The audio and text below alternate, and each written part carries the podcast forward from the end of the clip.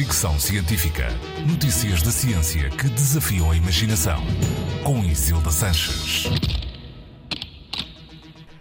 As alterações climáticas colocam em risco as reservas de água potável em todo o mundo.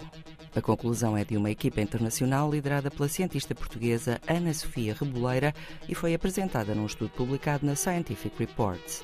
Os investigadores analisaram as variações de temperatura à superfície e em profundidade em 12 grutas em diferentes zonas do planeta, incluindo Portugal, Canárias, Eslovénia, Noruega e uma ilha no Pacífico. Os resultados revelaram três padrões de resposta térmica no meio subterrâneo em relação à superfície. No primeiro, a gruta reflete a temperatura exterior com um pequeno atraso. No segundo, a resposta no interior ao que se passa no exterior é quase imediata. E no terceiro caso, a resposta é inversa. Quanto maior é a temperatura exterior, menor a interior e vice-versa. Os cientistas consideram que o avanço das alterações climáticas e o aumento das temperaturas também se fará sentir no interior das grutas, o que afetará os frágeis ecossistemas subterrâneos que permitem a existência de água potável.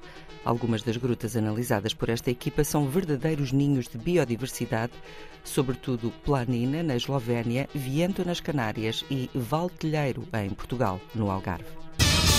Fricção Científica.